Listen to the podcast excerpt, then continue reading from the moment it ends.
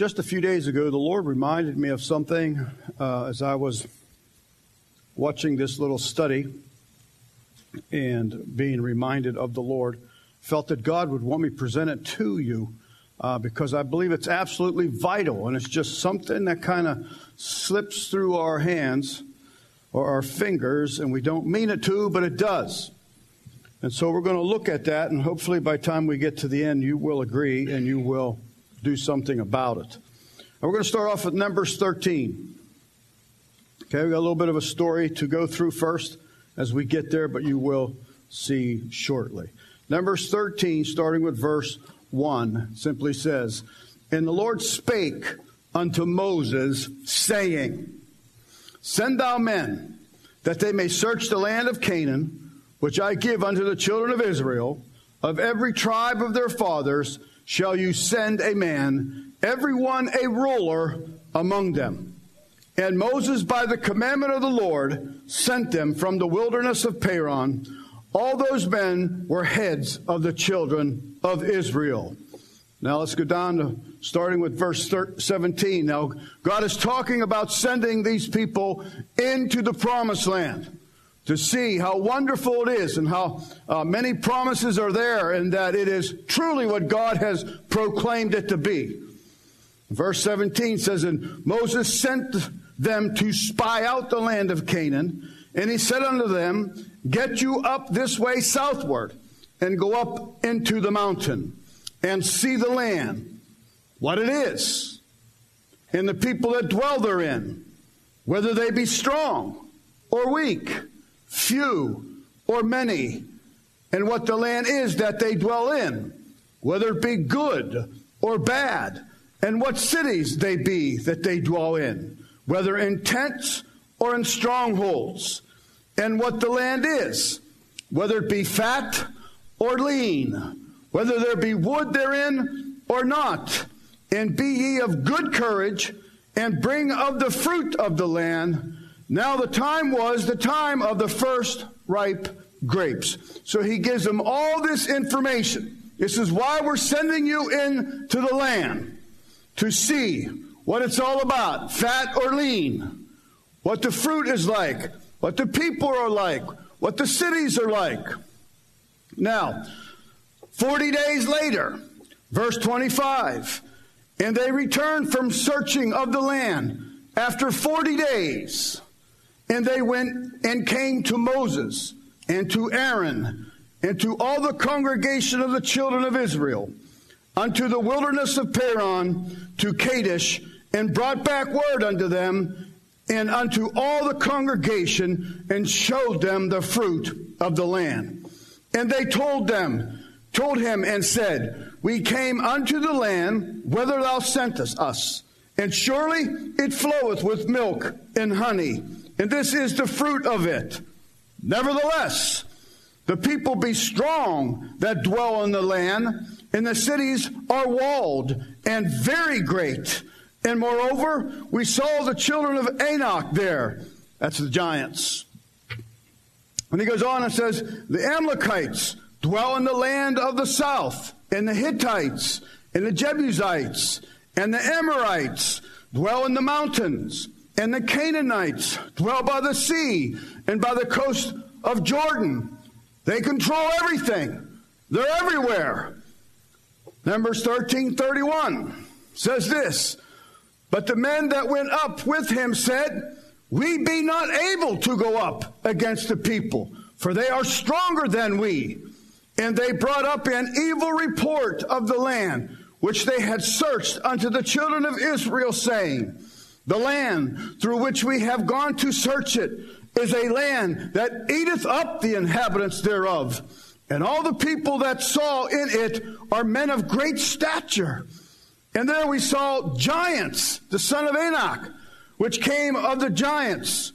And we are in our own sight as grasshoppers, and so we were in their sight. So, the scouts come back. They finish their report and they turn it in. That is what they saw. Whether they land be fat, whether it be lean, the people, small, few, many strongholds, none would, what? And they came back and they finished this report and turned it in. But something strange happened. God got mad and called it an evil report.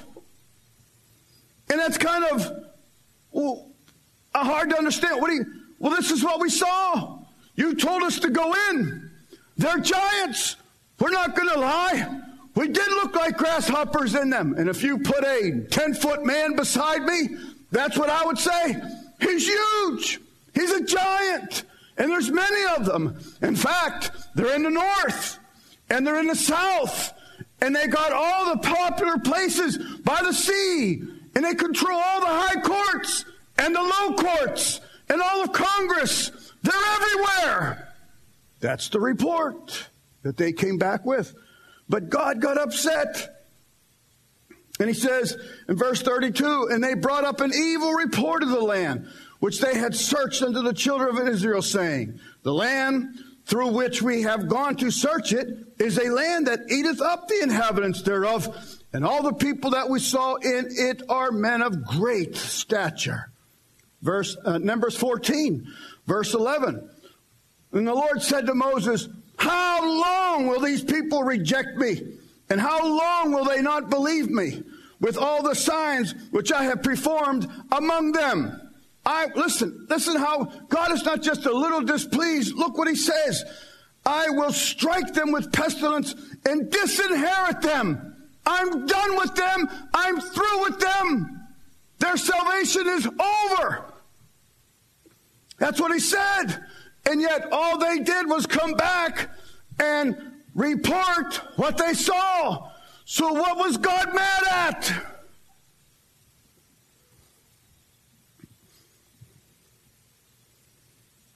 The Lord said, I'm done with them. And if you just look at this on the surface and you'll, but, but why? Why? All they did was tell the truth. This is their assessment of the land. This is what they saw. They are stronger than us.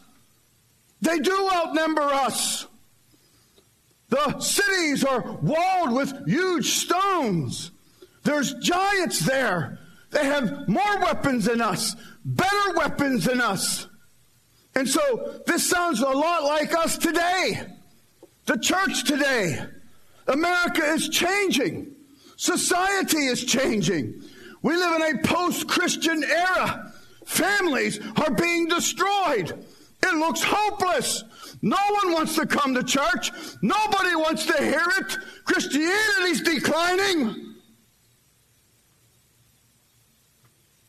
Isn't it true? It's true what I'm saying, so why did God call it an evil report? Listen, listen. He called it an evil report because the report had no faith mixed in it, no God in it. None.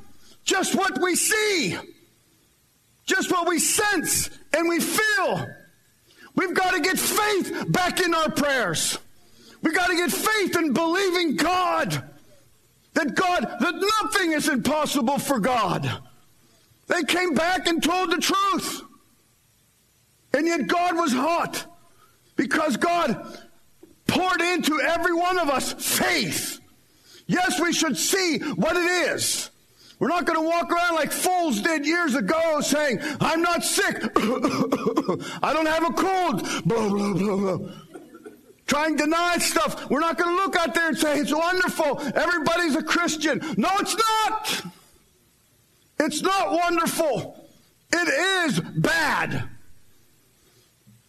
And though there might be one or two of you trying to hang in there, because in Numbers 1330, Caleb tried to quiet the people before Moses and said, No, no, no, no, let's go up now. Let's go up once and take it, for we are able to overcome it. But how many times are people like that shut down for being silly? You're just silly. Just fanatic. You're crazy. Hebrews 11:6 warns us, warns us, warns us. This is why God got angry. But without faith, it's absolutely impossible to please Him. Without faith. And so you can see why now God was hot and why he was angry and why he was ready to say, I'm going to disinherit them. I'm done with them. Hot when we talk like that. Hot when we live faithless in this society that God has put us in. I just read this Facebook post hours before National Day of Prayer. And it goes like this. Sometimes when I hear people pray for our country, I kind of wonder if they are reading the Bible. It's not going to get better. I almost feel like why waste your breath? Why waste your breath? Listen, the report is true. But can't you hear the absence of faith in that statement? Faith, the absence of faith. And the result of no faith is why waste your breath? Forget it. Throw the towel in. Why resist anymore? And so God was hot at those spies that came back with that report.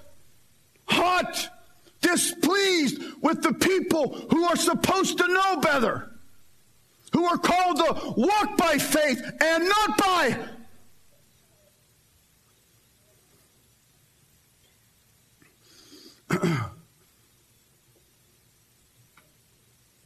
it was kind of weird. I saw that Facebook and I got my phone out and I was going, that's me texting, by the way. And this is exactly what I wanted to text and then copy it and send it, but it just wouldn't work. Tried it three times. I says, okay, God, we'll forget that. But this is what I wanted to send. Luke 18, 1 said, and he spake a parable unto them to this end that men ought always to pray and not to faint, not to give up. Why bother praying for America? Let's just hand it over to the devil. Let's just give it to him on a, on a plate. Here, do what you want with all the inhabitants, the 300 plus million that are in this nation. Here, take it. Do what you want. Why bother? Isn't it funny? You would think God would get hot at the constant heathen sinners who deny him. Oh, he gets hot at. And you? Too much is given, much is required.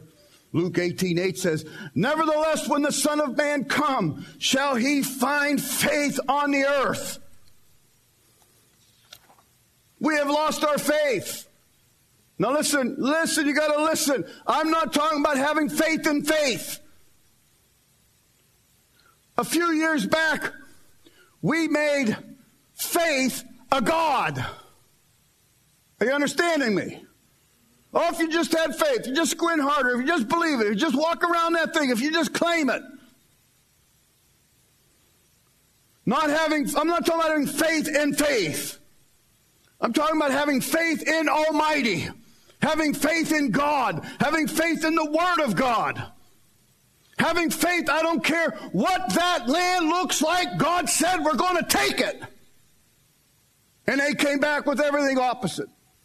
Even though they were telling the truth of what they saw, God was hot because there wasn't anybody saying, we can still do it. We can still take it. Oh, it's true. Our nation is messed up. America's messed up. Zanesville seems to be the hardest hearted rock ever known to man. But is there anybody still saying God can crack it? Hmm. Pastors are never going to come together. Tried for 20 years. That comes from me. I say that. God gets hot. He gets hot. Now, look, we need to start believing God again. And the word and the scriptures have been so twisted and confused. The church is facing huge mountains. I'm not denying that, and I'm not living in denial. Mark 11 tells us this and Jesus answering saith unto them, Have faith in God. Not just have faith, have faith in God. You and I need to start being mountain movers. You and I need to start talking to mountains. You and I need to get back to facing the giants and forget about the movie. Start facing the true giants that are hindering the move of God in our area. That's stopping and fighting and coming against the things that God wants to do in this city and county and nation. Look what this scripture says. A powerful scripture, yet we've twisted it, and you'll see why in a minute. For verily I say unto you, that whosoever shall say unto this mountain, Be thou removed, and be thou cast into the sea, and shall not doubt in his heart, but shall believe that those things which he saith shall come to pass, he shall have whatsoever he saith. What have we done with that? We've consumed it on our own lust. If you're tired of your 2010 Chevy, you start asking God for a 2014 Chevy. Saying, whatsoever I ask. And that scripture has nothing to do with that. Nothing whatsoever. This scripture has everything to do within the context of God's working his, out his kingdom. In where he's at, in Zanesville, in Ohio furthering his kingdom, not so you can have a bigger car. And the prosperity gospel has come and twisted all this stuff.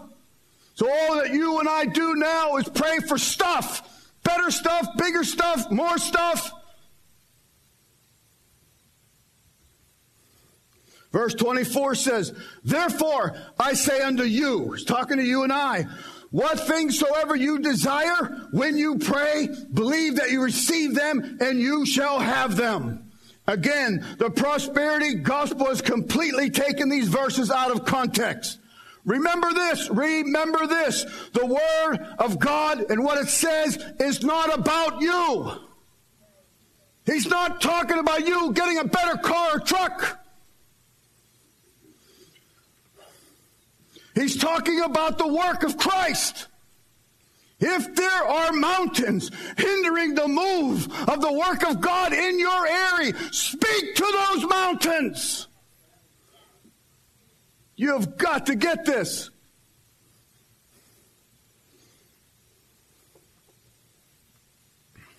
The context of these verses are true but only in the doing of the work of God. Listen, meaning this, when our value system is the same as God, God will start to move mountains. You understand that?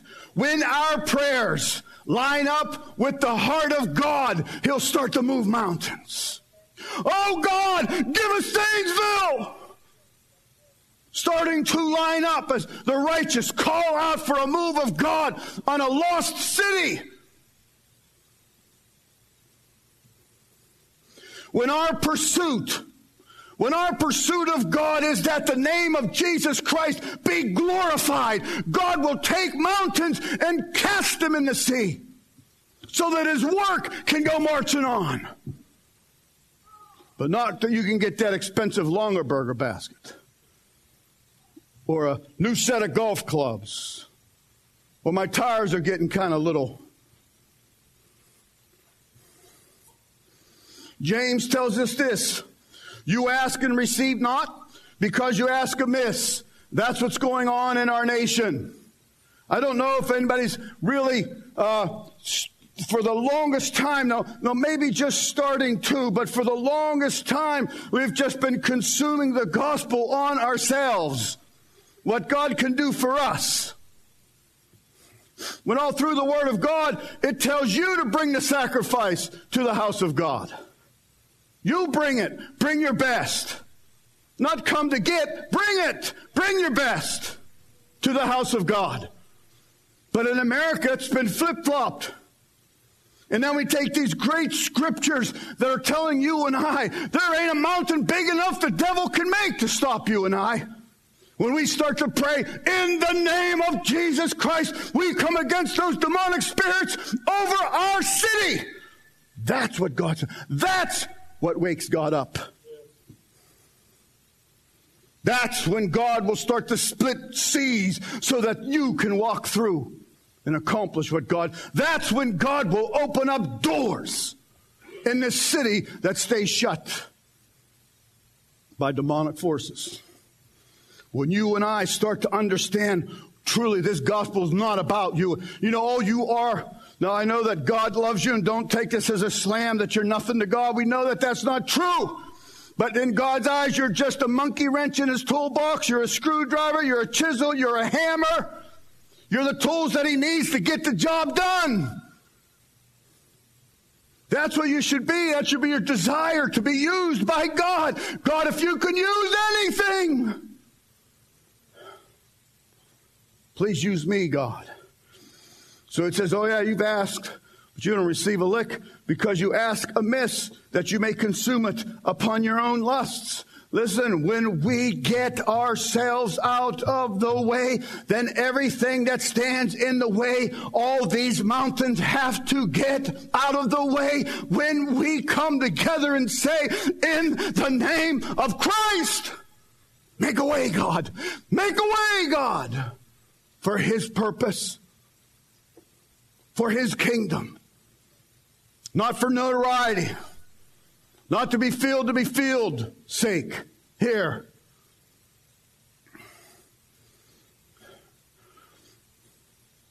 You'll need to cry out to God. Those mountains of fear that are in us. You need boldness. Cry out to God, Lord, in the name of Christ. If you're going to use me, God, I got to have supernatural boldness. Lord, if you're going to use me, God, you've got to give me love for the lost. Lord, I don't have any love for them. God, if you're going to use me, Lord, help me to walk in power so I can put down habits that disgrace your name, God. In the name of Jesus, help me, God. That's what we're talking about. God, we need great doors open.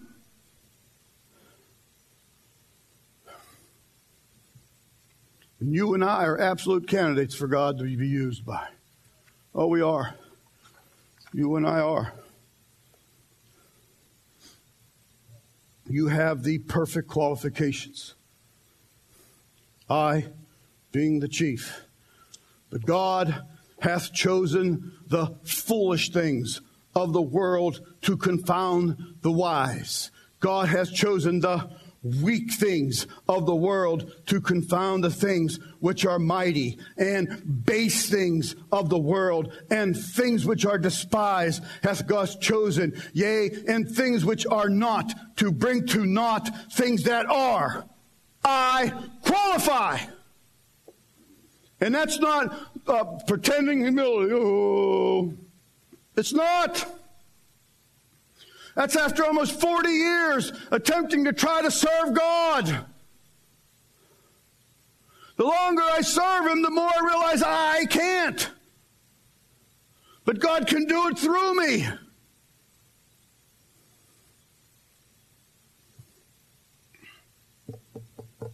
The foolish things of the world to confound the wise. It's foolish to the world to come to church as many times as we do. It's foolish things to the church to have Sunday night church anymore. It's foolish. Why use up the electricity? It's logical. No faith in it. It's logical. Look, we have had 2,000 years of rich history, scripture, and testimonies proving that God is the God of the Bible. Thousands of years of history. Look, God's integrity is in question when his people become faithless. When you become faithless, you are pointing your finger in the face of God. You can't do it. You haven't done it yet. I don't believe you can do it. When you are faithless, remember, we are told to have faith in God, not faith in some simple five step rules to get what you want or some 10 steps to this and walk around that and don't say it anymore. Only say it once means you don't have faith. Shut up! Seriously. There is tremendous power sitting here. But the enemy constantly keeps you in a stupor, in a state of dumbness. Twisting scripture so we use it on ourselves while our nation is skidding off to hell. We doubt him, we don't believe his word. We say stuff like this Oh God, God, I know you've removed mountains, but there has never been a mountain like this before. There's never been a time like this before, God. And so we stick our finger in the face of God and said, You've done well in the past, buddy, but you've met your match. When you cannot have faith to believe that God can turn that around out there.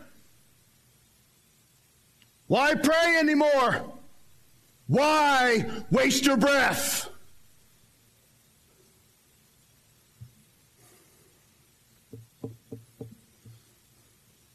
Here's the greatest sin that probably all of us are guilty of. Found in Psalm 78 41. It says, Yes, oh yes, they turned back and tempted God. Here comes, and limited the Holy One of Israel. Don't we?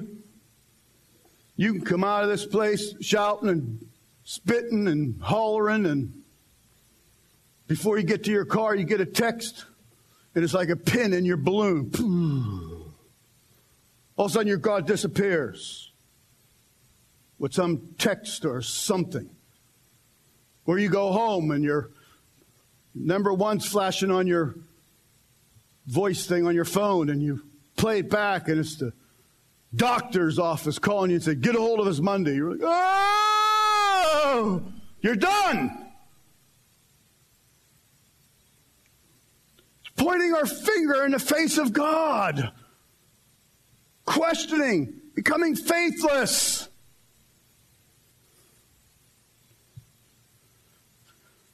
This should be a supernatural place where you line up with the Word of God and the purpose of God and you command mountains, get out of our way. Let's believe for an awakening of faith in God. Even tonight, Jesus said unto her, or unto us, said I not unto thee, that if thou wouldst believe, thou shalt see the glory of God. Believe what the Word of God says. I don't care what's happened in your life.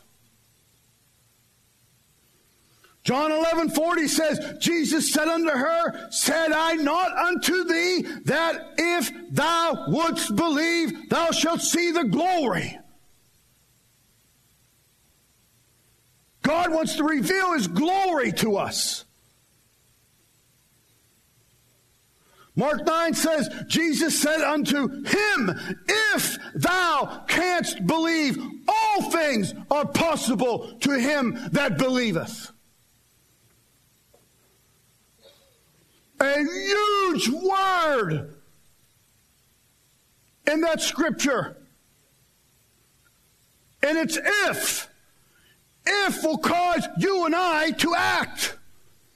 Let's go for it. Let's have an altar call right now and cry out to God. Or, why waste your breath?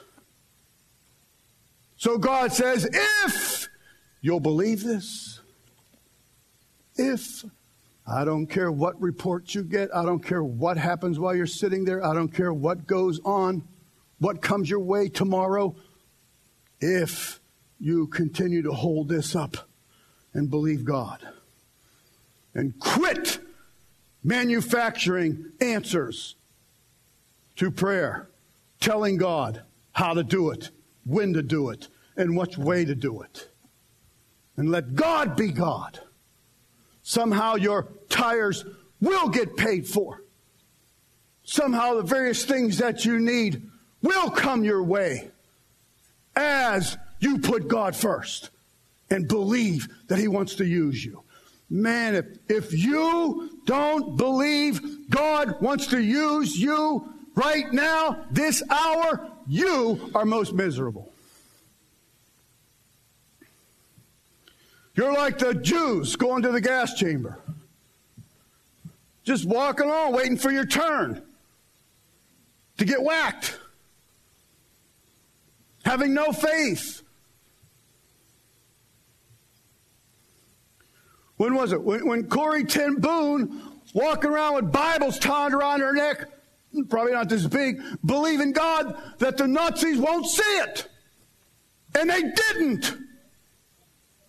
Walked with the Bible wrapped around her neck. A lot of times made the women strip naked and run before him, and they never saw the Word of God. No big deal for God. Blinding their eyes to this. They're already blind to it. Where is that God? Where is He in this church? Where is He in our hearts? Will God find faith when He comes back?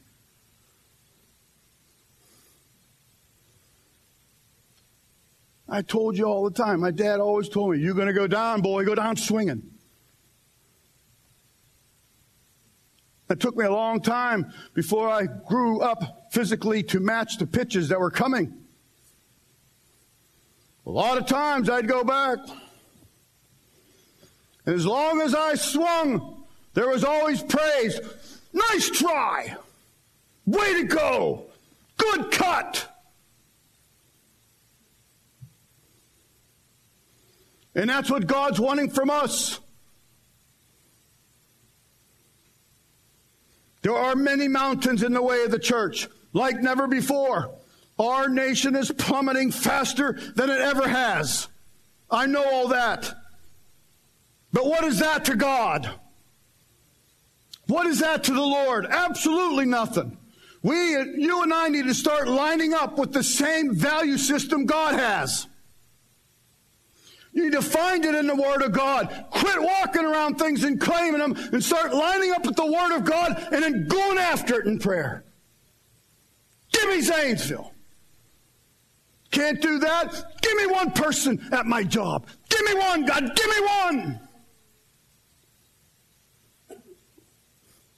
See what I mean about kind of just falls through our fingers. We know this, and yet it just kind of falls through and Next thing you know, you listen more to O'Reilly than the Word of God.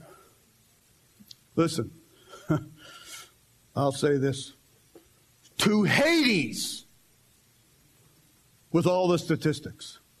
You know a word I want to use, but it just sounds like I'm cussing. To Hades with all the statistics. The heck with them. They're faith killers. They absolutely put us in a stupor. Eight out of ten college students are going to leave their faith.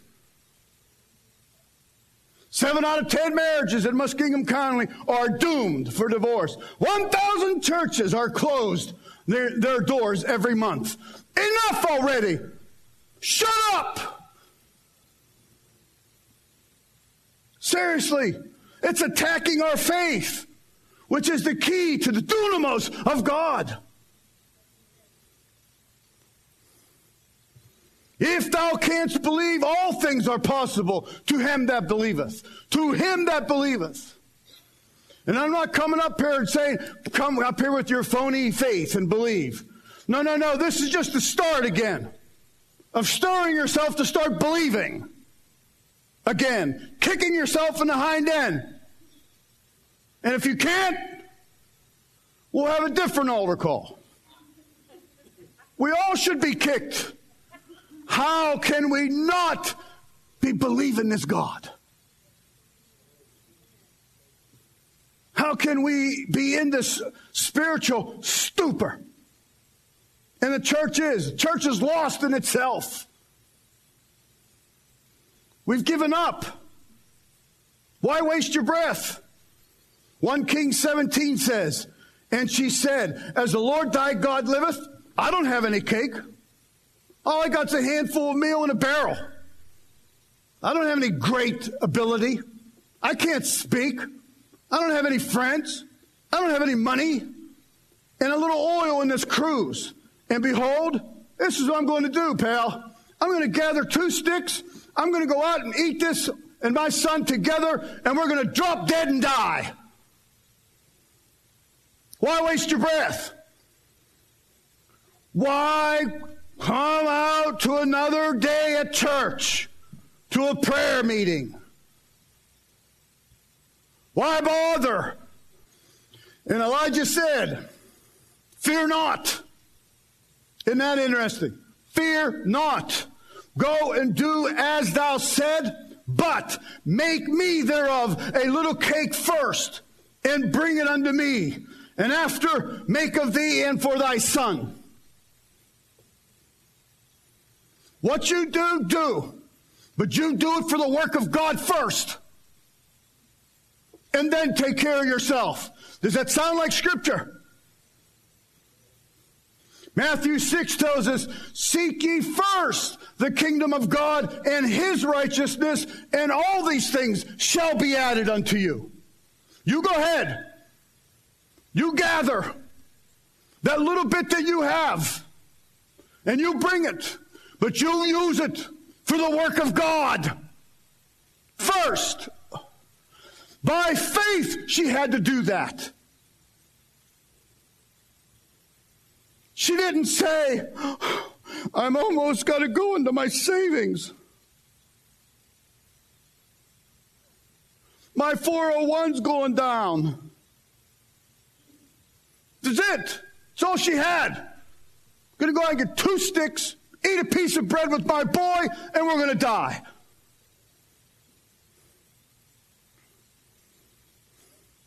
Then verse 14 comes. For thus saith the Lord God of Israel if you do this, if you put God first, if you go after God before you, he said, the barrel of meal shall not waste, neither shall a cruse of oil fail until the day that the Lord sendeth rain upon the earth. You've got to have faith to believe that. And if you are faithless, you're sticking your bony little puny finger in the face of God and say, uh uh-uh, uh, you won't do that. When God has commanded and said, I'm no respecter of persons. You and I put God on trial just like the Sanhedrin did. He asked the widow to put her trust in this great promise of God. Elijah, the prophet of God, sent by God, told this woman, Go ahead, you do it, but you give it to God first. And your cruse and oil will never run out. What's that sound like, also? Never. As if God needs money for your car to have tires. It's not only money, far from money. Far from money. Putting the work of God first over your work. And he asked the widow, This doesn't make any sense to us. All you calculators for brains. You know what? There's no app for this. Where's that faith app? What? I only got this little bit and this little bit just going to have these two sticks, light a little something, eat it, and die. What do you mean it's never? It's gone as soon as I use it for this. It makes no sense. It doesn't add up. But God says you are to walk by faith. Do not become a faithless church, because then you'll say, Why waste the breath? And we do that by our actions. Waste of time to come back on Sunday night. Waste of time to come on Wednesday. Waste of time to do this. Waste of time to do that. because we're becoming a faithless church, which makes no talk about an oxymoron. So goes on and says, so verse 15 says, so she went away and did according to the word of Elijah, and she and she and he and her household ate for many days. The bin of flour was not used up, nor did the jar of oil run dry, according to the word of the Lord which he spoke by Elijah. Look, that is not to consume it on your own lust, or it would have run dry, and you'd have been dead by your son. But God sent the man of God and said, You use it for the work of God first. You line up your heart with the heart of God, and God will start blessing. Things that should run out won't run out. Things that should break won't break. Things that should be empty won't be empty. So that the kingdom of God can march on. Not your kingdom, the kingdom of God. This is about Christ, not about you. And that prosperity gospel has taken all this, and we're trying to consume it on our own lusts, and the church is getting weaker and weaker and faithless and faithless. No moves of God, no power of God.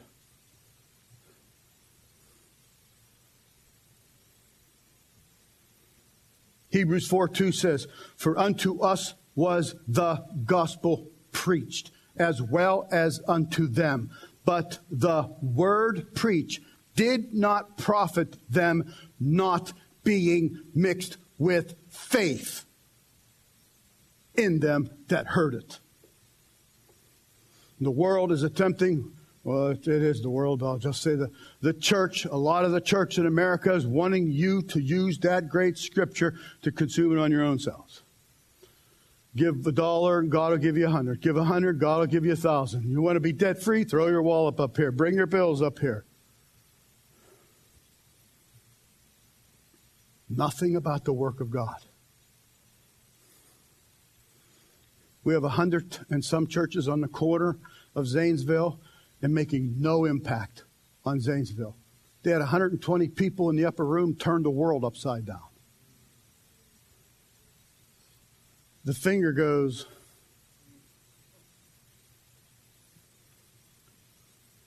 we're becoming faithless. And we're supposed to be people of faith. Faithless. Well, O'Reilly said, Clinton's already the next president. Republicans are jerks. Democrats are crazy ripping God out of this, ripping God out of that. You know what? Why waste your breath? Go dig a cave, get your dried bananas, sing kumbaya. Until he comes. Then the enemy just goes about doing what he wants.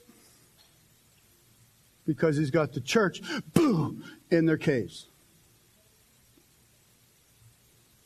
It's exactly we got to get our faith back. Get your faith back.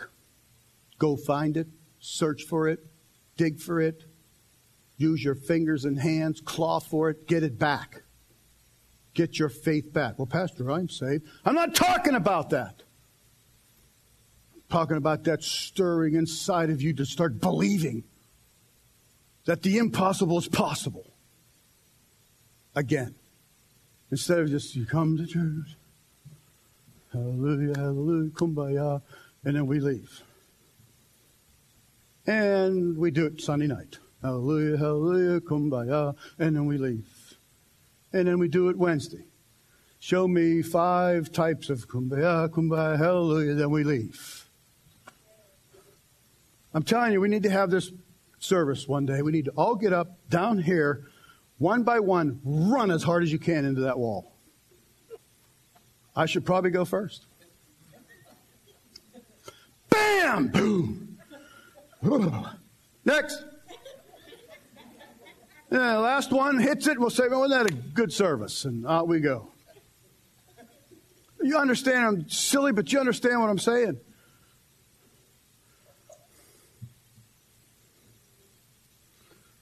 Get your faith back. Find it. I don't know where yours is. Go find it. Get it back. It's probably sitting on the floor of that chair that you used to cry out to God with.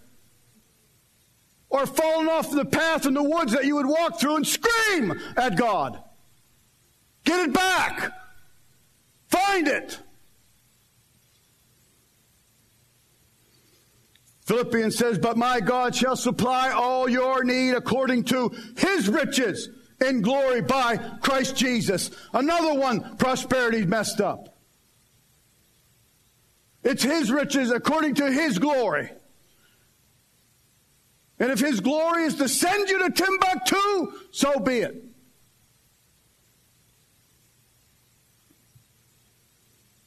You know what they need over there is a good old screwdriver. Go and off you go.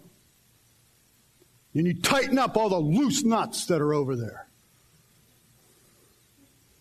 How about 1 Samuel 22? David, therefore, departed thence and escaped to the cave of Adullam. And when his brother and all his father's house heard it, they went down thither to him. Okay, this is us. We're hiding in this cave. Now look, Look what it says. Look who followed him. This is you.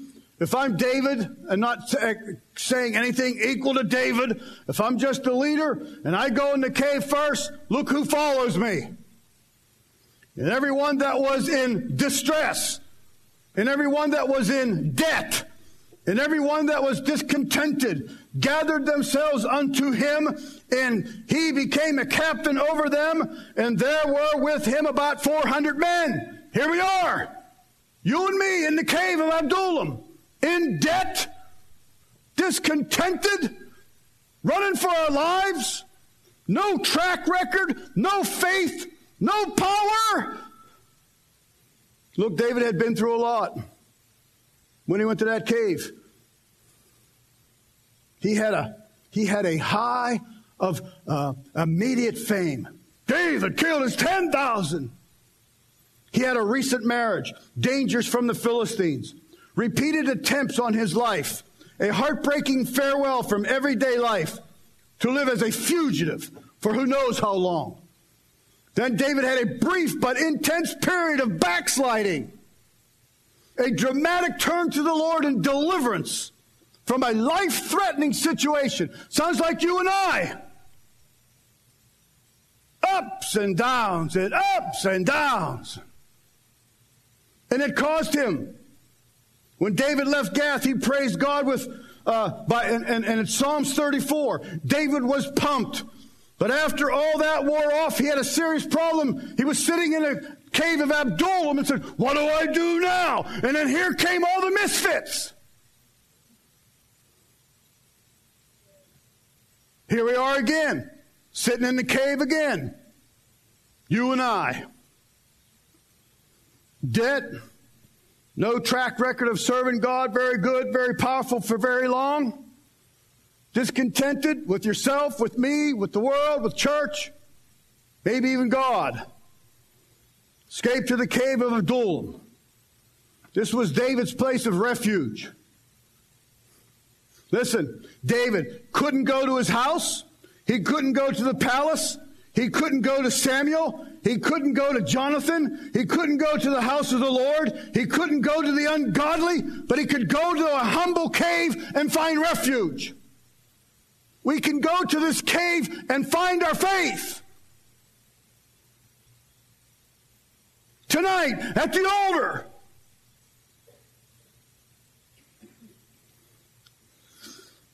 The name Abdul Cave Adullam, that name means refuge.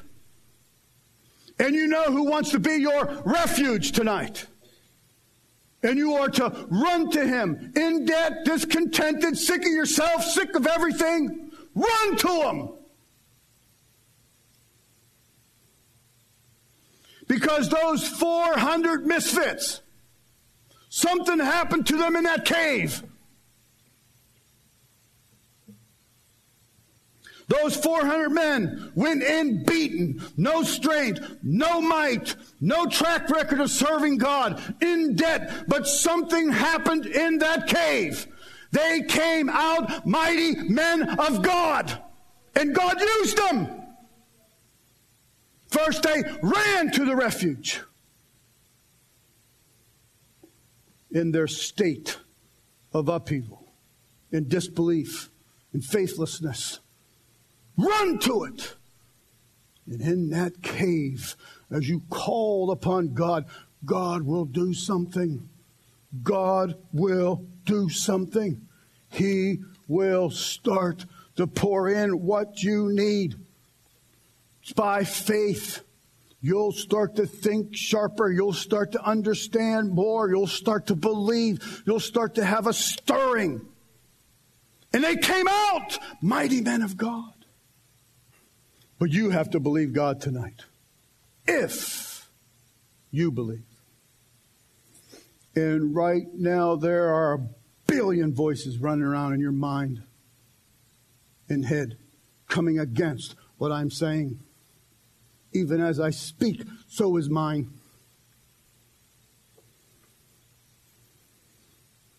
Who wants to believe God tonight? But not for selfish reasons, not for that better job, not to pay this bill not for a nicer car, but for the kingdom of God. God, all I got is this little cruse of oil and this little bit of meal.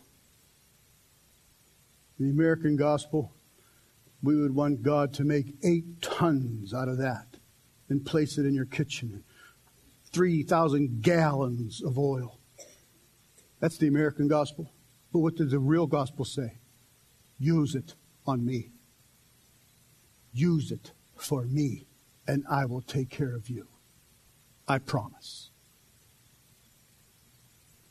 So, the altar call, you're going to take that finger out of the face of God and say, Oh God, I'm sorry. I'm sorry, God, that I've become faithless in this world I live in.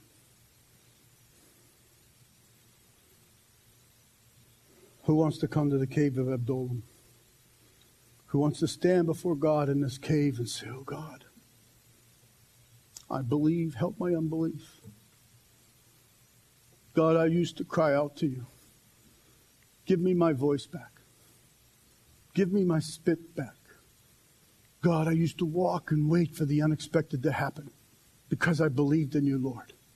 Because you're a God of miracles and miraculous God. There's not a thing you can't do, God. Lord, if I keep my eyes on you and if I line up with your way of thinking, God, things will happen. And God, when hindrances come, then I can come and cry out to God and say, Get that mountain out of our way, God.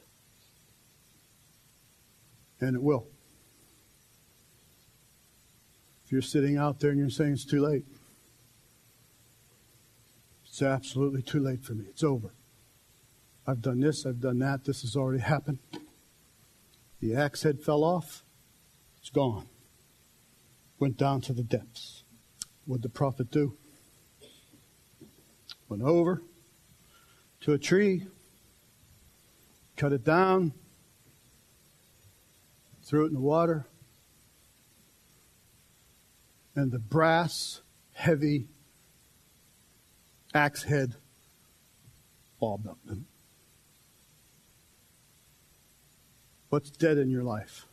Dead, over, and lost, and you haven't been able to find it for years. Maybe it's your faith. If you come before God and ask God, I believe your axe head will pop up tonight. Let's dim these lights. I'm going to go in a different direction. I'm going to ask you to come to the altar and we're going to pray. I don't want you to kneel and hide somewhere.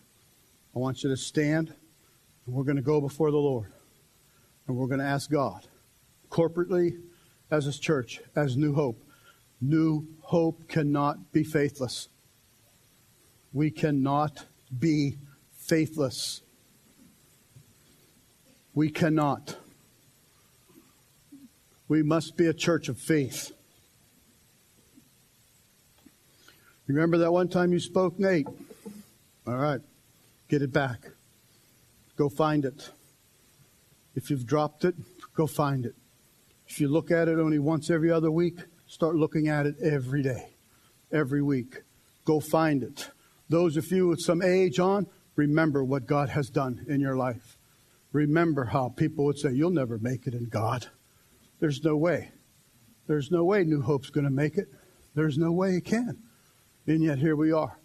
We're still standing after 24 years, still attempting to try to serve God and live for God, staying away from foolish doctrines when they come hundreds at a time.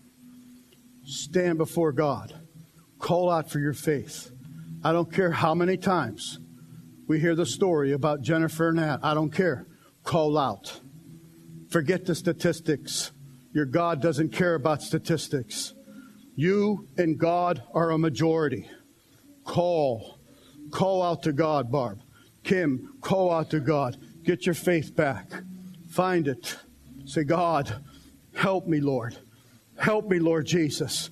Help me, oh God. God, I've got to walk in the power and the admonition of God. Call out to God and say, God, give me back my boldness, Lord. I no longer say anything about you, God. I don't talk to anybody about you, Lord. Lord, give me my boldness back. Get your eyes off your own circumstances. Get your eyes off the little cruse of oil and the little bit of meal and get your eyes upon God. Get your eyes upon God. God will feed you. God will give you a meal in the wilderness. Trust God. Do the work of God first. Seek ye first the kingdom of God. Even when you go to work, be an excellent worker. Be an excellent worker. But go as an evangelist. Walk in those places and saying, God, show me the lost. Look beyond their hard faces. Look beyond their sharp cursing words and mockery. Look beyond it, God. Show me their hearts.